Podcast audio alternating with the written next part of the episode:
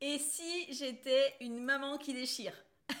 Je t'entends, toi, je te vois, toi, maman, euh, qui m'écoute, qui me, regarde et qui passe en fait euh, ses journées à culpabiliser.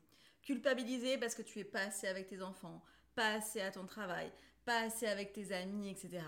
Et si on laissait un petit peu de côté cette culpabilité? Et si même on lui défonçait la gueule à cette culpabilité? Est-ce que ça te dit? Allez, on fait ça ensemble dans ce podcast, c'est parti Je m'appelle Audrey, j'ai créé Amstram Plan pour aider les entrepreneurs et les cadres dirigeants à améliorer leurs résultats business tout en développant leur équilibre perso-pro.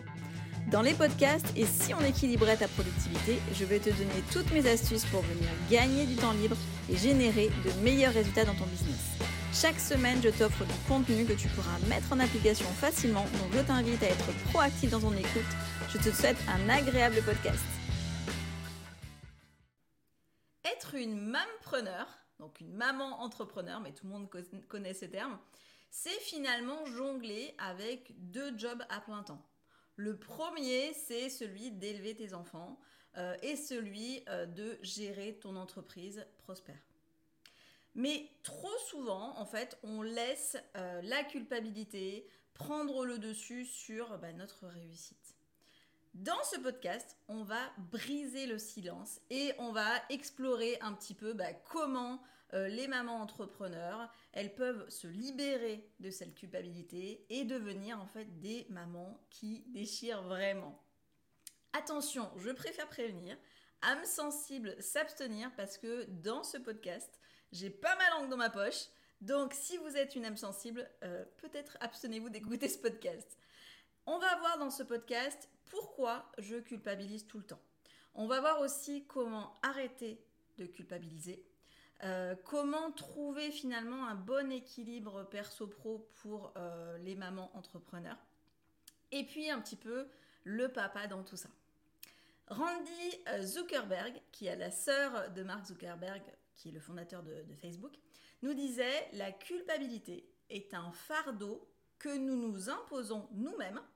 Nous avons en fait le pouvoir de laisser tomber en fait cette charge et de nous concentrer sur les choses qui sont vraiment importantes pour nous, que ce soit notre entreprise, famille ou bien-être.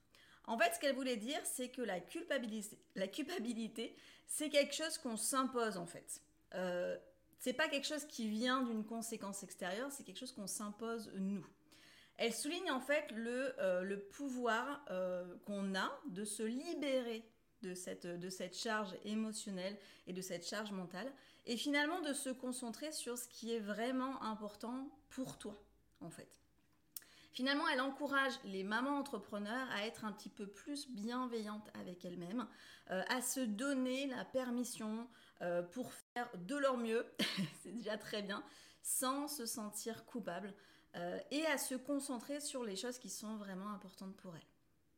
La première partie de ce podcast, on va voir ensemble pourquoi on culpabilise tout le temps. C'est courant en fait pour les mêmes preneurs de ressentir de la culpabilité. C'est souvent parce que on essaye de jongler avec beaucoup de responsabilités, on essaye de prendre soin de notre entreprise, prendre soin de notre famille, prendre soin de, nous-mêmes. Donc ça fait beaucoup de choses à gérer en même temps. Cette pression en fait euh, qu'on se met, elle peut être assez accablante entre guillemets. Euh, et on peut se sentir coupable en fait de pas être assez présente pour la famille ou de pas donner assez de temps euh, à, son entreprise. La plupart des raisons euh, qui font qu'on culpabilise, elles tournent autour souvent des mêmes thèmes euh, et donc on va citer ces thèmes-là. Le premier en fait c'est la pression sociale. On pense finalement qu'on est dans une société qui est moderne, où la femme est libre euh, d'être la maman qu'elle veut, d'être l'entrepreneur qu'elle veut, mais en vrai, on sait que c'est pas tout à fait vrai. qui n'a pas déjà entendu Ah, mais tu reprends déjà le travail après ta maternité? Moi-même, en fait, mon gynéco m'avait dit, en fait, il m'avait un petit peu reproché de ne pas avoir allaité mes enfants six mois. Moi, j'ai allaité mes enfants trois mois, après j'ai repris le boulot. Bien sûr que j'aurais aimé allaiter plus longtemps, j'aurais aimé allaiter aussi six mois, j'aurais aimé profiter encore plus d'eux, etc.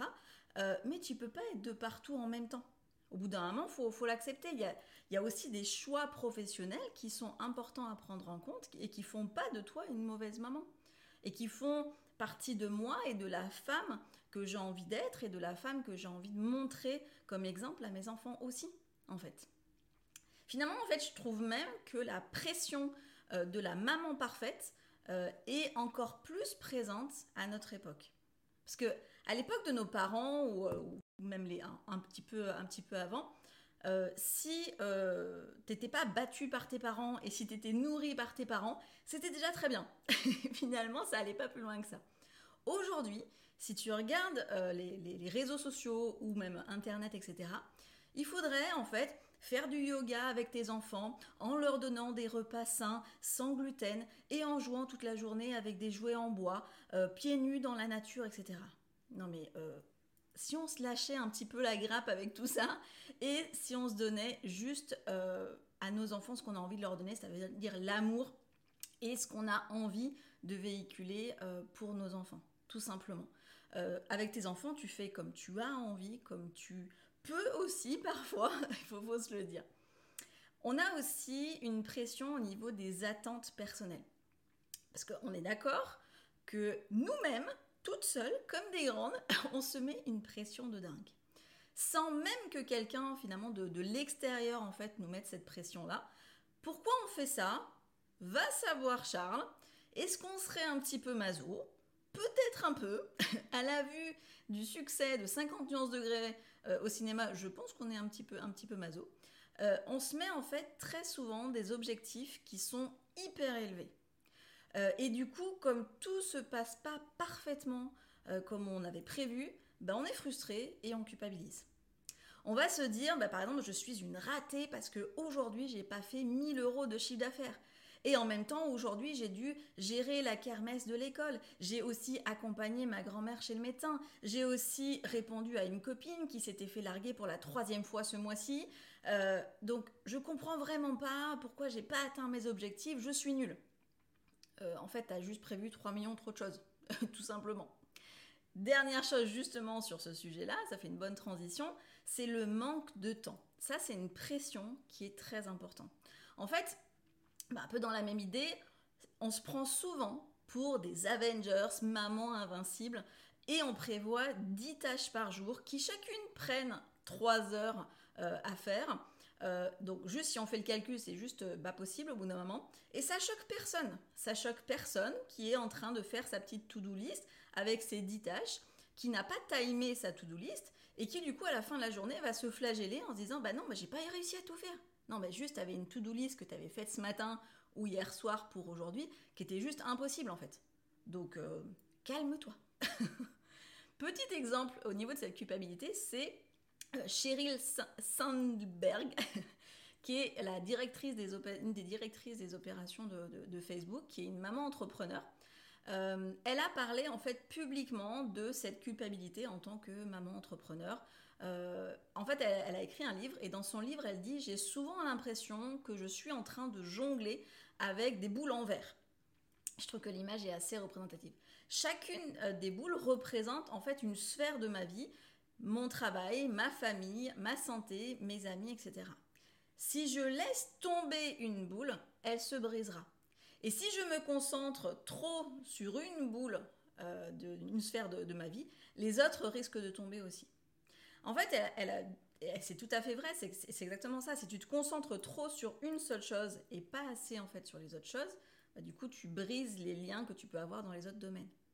Et à l'inverse, si tu laisses tomber quelque chose, bah, forcément ça, se brise. Donc c'est important d'avoir un équilibre entre tout, mais l'équilibre ça veut aussi dire que tu peux pas non plus trop faire de choses. Tu peux pas. Là, par exemple, on reprend l'exemple de la to-do list. Si dans, ces, boules de, de, de vie, tu mets trop de choses chaque jour, bah, c'est juste pas possible en fait, tout simplement. Deuxième partie de ce podcast comment on arrête de culpabiliser? C'est important de comprendre que la culpabilité, c'est quand même un sentiment qui est normal. Mais on peut quand même surmonter la pression qu'on se met avec ces petits et ces petites astuces. La première, ça va être de prioriser. Je vous en parle souvent parce que c'est très très important dans l'organisation et dans la productivité de prioriser les choses. Euh, c'est un peu ce qu'on disait un peu dans la, dans la première partie. Si tu prévois en fait 3 tonnes de choses euh, et que euh, tu, prévois trop de choses dans la même journée et que tu mets tout au même degré d'importance, ben, ça fonctionne pas en fait. Il faut que tu priorises les choses, tout simplement. Ensuite, la deuxième chose, c'est de s'organiser. Donc l'organisation, c'est vraiment la clé, surtout l'organisation timée. Estime combien de temps pour chaque tâche tu vas euh, avoir besoin. Et si tu peux rentrer tout ça dans ton planning, bah, très bien, en prévoyant quand même de dormir, de manger, etc. Hein.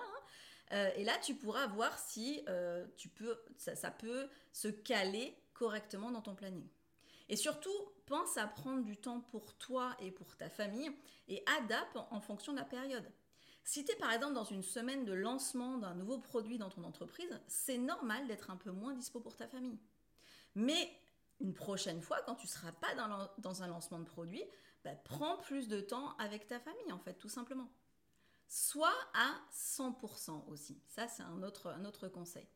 Quand tu es au boulot, sois à 100% au boulot. Quand tu es avec tes enfants ou ta famille ou tes amis, sois à 100% dans ces moments-là. Ça veut dire, en fait, tu es avec tes enfants, tu n'es pas avec ton téléphone, tu n'es pas avec ton ordinateur. Euh, quand tu es au boulot, ça veut dire que tu n'es pas en train de répondre à tes enfants non plus sur des choses qui ne sont pas urgentes. Par exemple, moi, si je peux vous donner mon exemple, parce que moi j'ai beaucoup bossé à, de la maison en fait, et moi j'ai toujours dit à mes enfants, si l'un de vous deux n'est pas en train de mourir ou n'est pas en danger et que j'ai pas besoin de l'aider absolument, ne venez pas me déranger pour que euh, bah, je remette la, jambe de Batman ou que je regarde ce magnifique hélicoptère euh, en Lego euh, qui va sur les îles désertes, etc. c'est pas absolument urgent, en fait. Autre astuce, c'est se faire aider. On est d'accord qu'on ne vit pas sur une île déserte la fameuse île déserte de notre hélicoptère. on vit pas sur une île déserte, on n'est pas seul. On a potentiellement de la famille, on a potentiellement des amis, on a potentiellement des voisins, on a, des gens autour de nous en fait. L'idée aussi c'est de créer du lien avec les gens. Hein. Ça c'est du coup c'est important. C'est là où c'est un peu, un peu stratégique quand on, est, quand on est maman. Mais du coup en fait, on peut se faire dépanner de temps en temps. L'astuce, en fait, si on veut que ça fonctionne, c'est de ne pas abuser. Ça veut dire que si tu es constamment en train de demander de l'aide à tes parents pour garder tes enfants, si tu es constamment en train de demander de l'aide à tes voisins euh, pour qu'ils gardent tes enfants sans qu'il y ait un retour, bah forcément, ça va pas fonctionner très longtemps. Mais si tu es stratégique et que tu le fais correctement, bah c'est là où, du coup, tu peux profiter de cette aide-là pour gagner un petit peu plus de, petit peu plus de temps. Par exemple, moi, dans mon entourage, euh, j'ai euh, des amis euh, où les parents ne les aident jamais avec les enfants.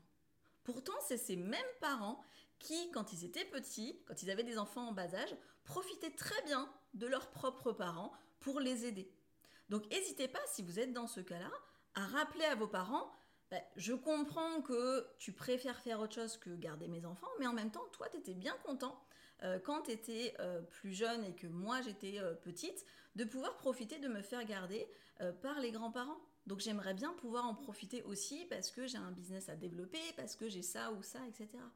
Donc faut pas aussi hésiter des fois à rappeler un peu aux parents que euh, bah, ils sont aussi grands-parents quoi. Ils sont pas juste grands-parents euh, le, mardi euh, des, jours pairs dans, les années baby sextile etc. Il faut aussi, dernier conseil, être bienveillant avec soi-même.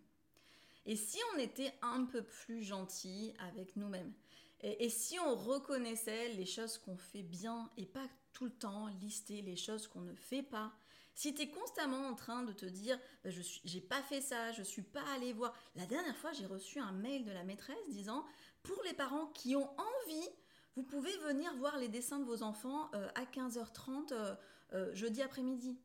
Mais c'est horrible ce mail-là, parce que du coup, ça veut dire quoi? Ça veut dire que euh, si on vient pas, ça veut dire qu'on n'a pas envie. Bien sûr que j'aimerais venir à 15h30 voir les dessins de mon enfant, mais à 15h30, c'est juste en plein milieu de l'après-midi en fait. C'est pas euh, d'organiser un petit truc à 17h30, 18h pour qu'on puisse éventuellement s'organiser. Non, c'est 15h30. Donc c'est pas parce que j'ai pas envie, c'est juste parce que je ne peux pas. Donc ce genre de, choses peut faire culpabiliser. Mais il ne faut pas en fait, il faut pas culpabiliser, c'est juste normal. On peut expliquer à nos enfants, j'aurais adoré voir tes dessins, mais juste 15h30, bah, je ne peux pas me libérer à cette heure-là. Et d'ailleurs, il y a assez peu de parents qui peuvent, le faire finalement. Donc c'est pareil, déculpabilise aussi. Euh, et puis, autre chose aussi pour déculpabiliser et être un petit peu bienveillant avec soi-même, c'est c'est pas parce que euh, bah, si tu mets en, face une maman au foyer, c'est pas parce que tu es maman au foyer que tu consacrerais plus de temps de qualité avec tes enfants. Euh, par exemple, moi j'ai déjà vu des mamans au foyer le mercredi, qui passaient tout leur mercredi à appeler leur meilleure copine, à appeler leur maman, euh, à se faire les ongles, etc. Pendant que leurs enfants, ils étaient euh, bah, devant elles sur le tapis en train, de, jouer ou de passer toute leur journée devant la télé, en fait. Donc c'est pas parce que tu es disponible, euh, c'est pas parce que des mamans sont plus disponibles que toi qu'elles vont passer plus de temps de qualité avec leurs enfants. Toi, tu as peut-être passé trois heures samedi avec euh, tes enfants à jouer euh, au Playmobil qui volait au-dessus du château magique pour sauver la princesse. Et euh, voilà, tu as quand même passé du temps de qualité avec tes enfants. Alors que peut-être les gens qui ont plus de disponibilité ben, ne passent pas autant de temps de qualité que toi. Et c'est le temps de qualité qui est beaucoup plus important que la quantité de temps. Autre exemple en fait d'une entrepreneur américaine, Sarah Keller, euh, dans une interview, elle a parlé de la façon dont elle a appris à faire face, euh, à, sa culpabilité en tant que mère et, et entrepreneur, en se donnant la permission euh, de faire des choix qui lui convenaient. Même si ça signifiait parfois de renoncer à certaines opportunités professionnelles, par exemple, ou de se retirer temporairement du travail pour s'occuper de sa famille. Elle parlait aussi dans cette interview de la façon euh, qu'elle a appris euh, à déléguer certaines tâches professionnelles et à demander de l'aide pour réduire en fait son temps de stress et sa culpabilité et le temps potentiellement pardon qu'elle passe au travail pour avoir un peu plus de temps pour sa famille. Elle a appris finalement à euh, faire passer son bien-être personnel et celui de sa famille avant tout, tout en continuant à quand même diriger une entreprise qui est très prospère. Donc c'est là où c'est important. Ça ne veut pas dire, là à chaque fois je vous donne des exemples de femmes entrepreneurs qui ont vraiment très très bien réussi. Je ne suis pas en train de vous donner des exemples de femmes qui, parce qu'elles ont mis leur famille en priorité, ben, ont euh, écroulé leur business. Pas du tout, au contraire en fait. Comment on trouve un équilibre perso-pro Voici quelques astuces. La première en fait c'est de se fixer des euh, limites qui sont claires entre, entre les deux. Avoir des horaires de travail réguliers, et de les respecter autant que possible, bien sûr, parce qu'il faut être flexible aussi. Se fixer aussi des horaires pour les activités personnelles, pour le temps pour toi, pour le temps pour tes enfants, pour ton mari, pour tes amis, etc. Et d'essayer de le respecter aussi, ça serait très bien.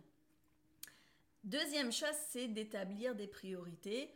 Quand on est au boulot, on regarde les tâches qui sont les plus importantes et on ne démord pas euh, pour être bien efficace. Ça peut vouloir dire, bah, encore une fois, de refuser certaines demandes.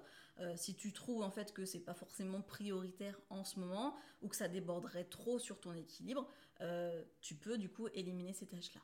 Mais dans le perso, on a aussi des choses importantes et des choses qui le sont moins en fait. Par exemple, si pour toi c'est hyper important d'accompagner ta fille chaque mercredi euh, à son cours de danse, bon désolé l'exemple il est un petit peu cliché là la fille qui va au cours de danse, mais, mais tu as compris l'idée, si pour toi c'est pas hyper important, euh, ou au contraire que c'est hyper important de, l'accompagner, fais-le.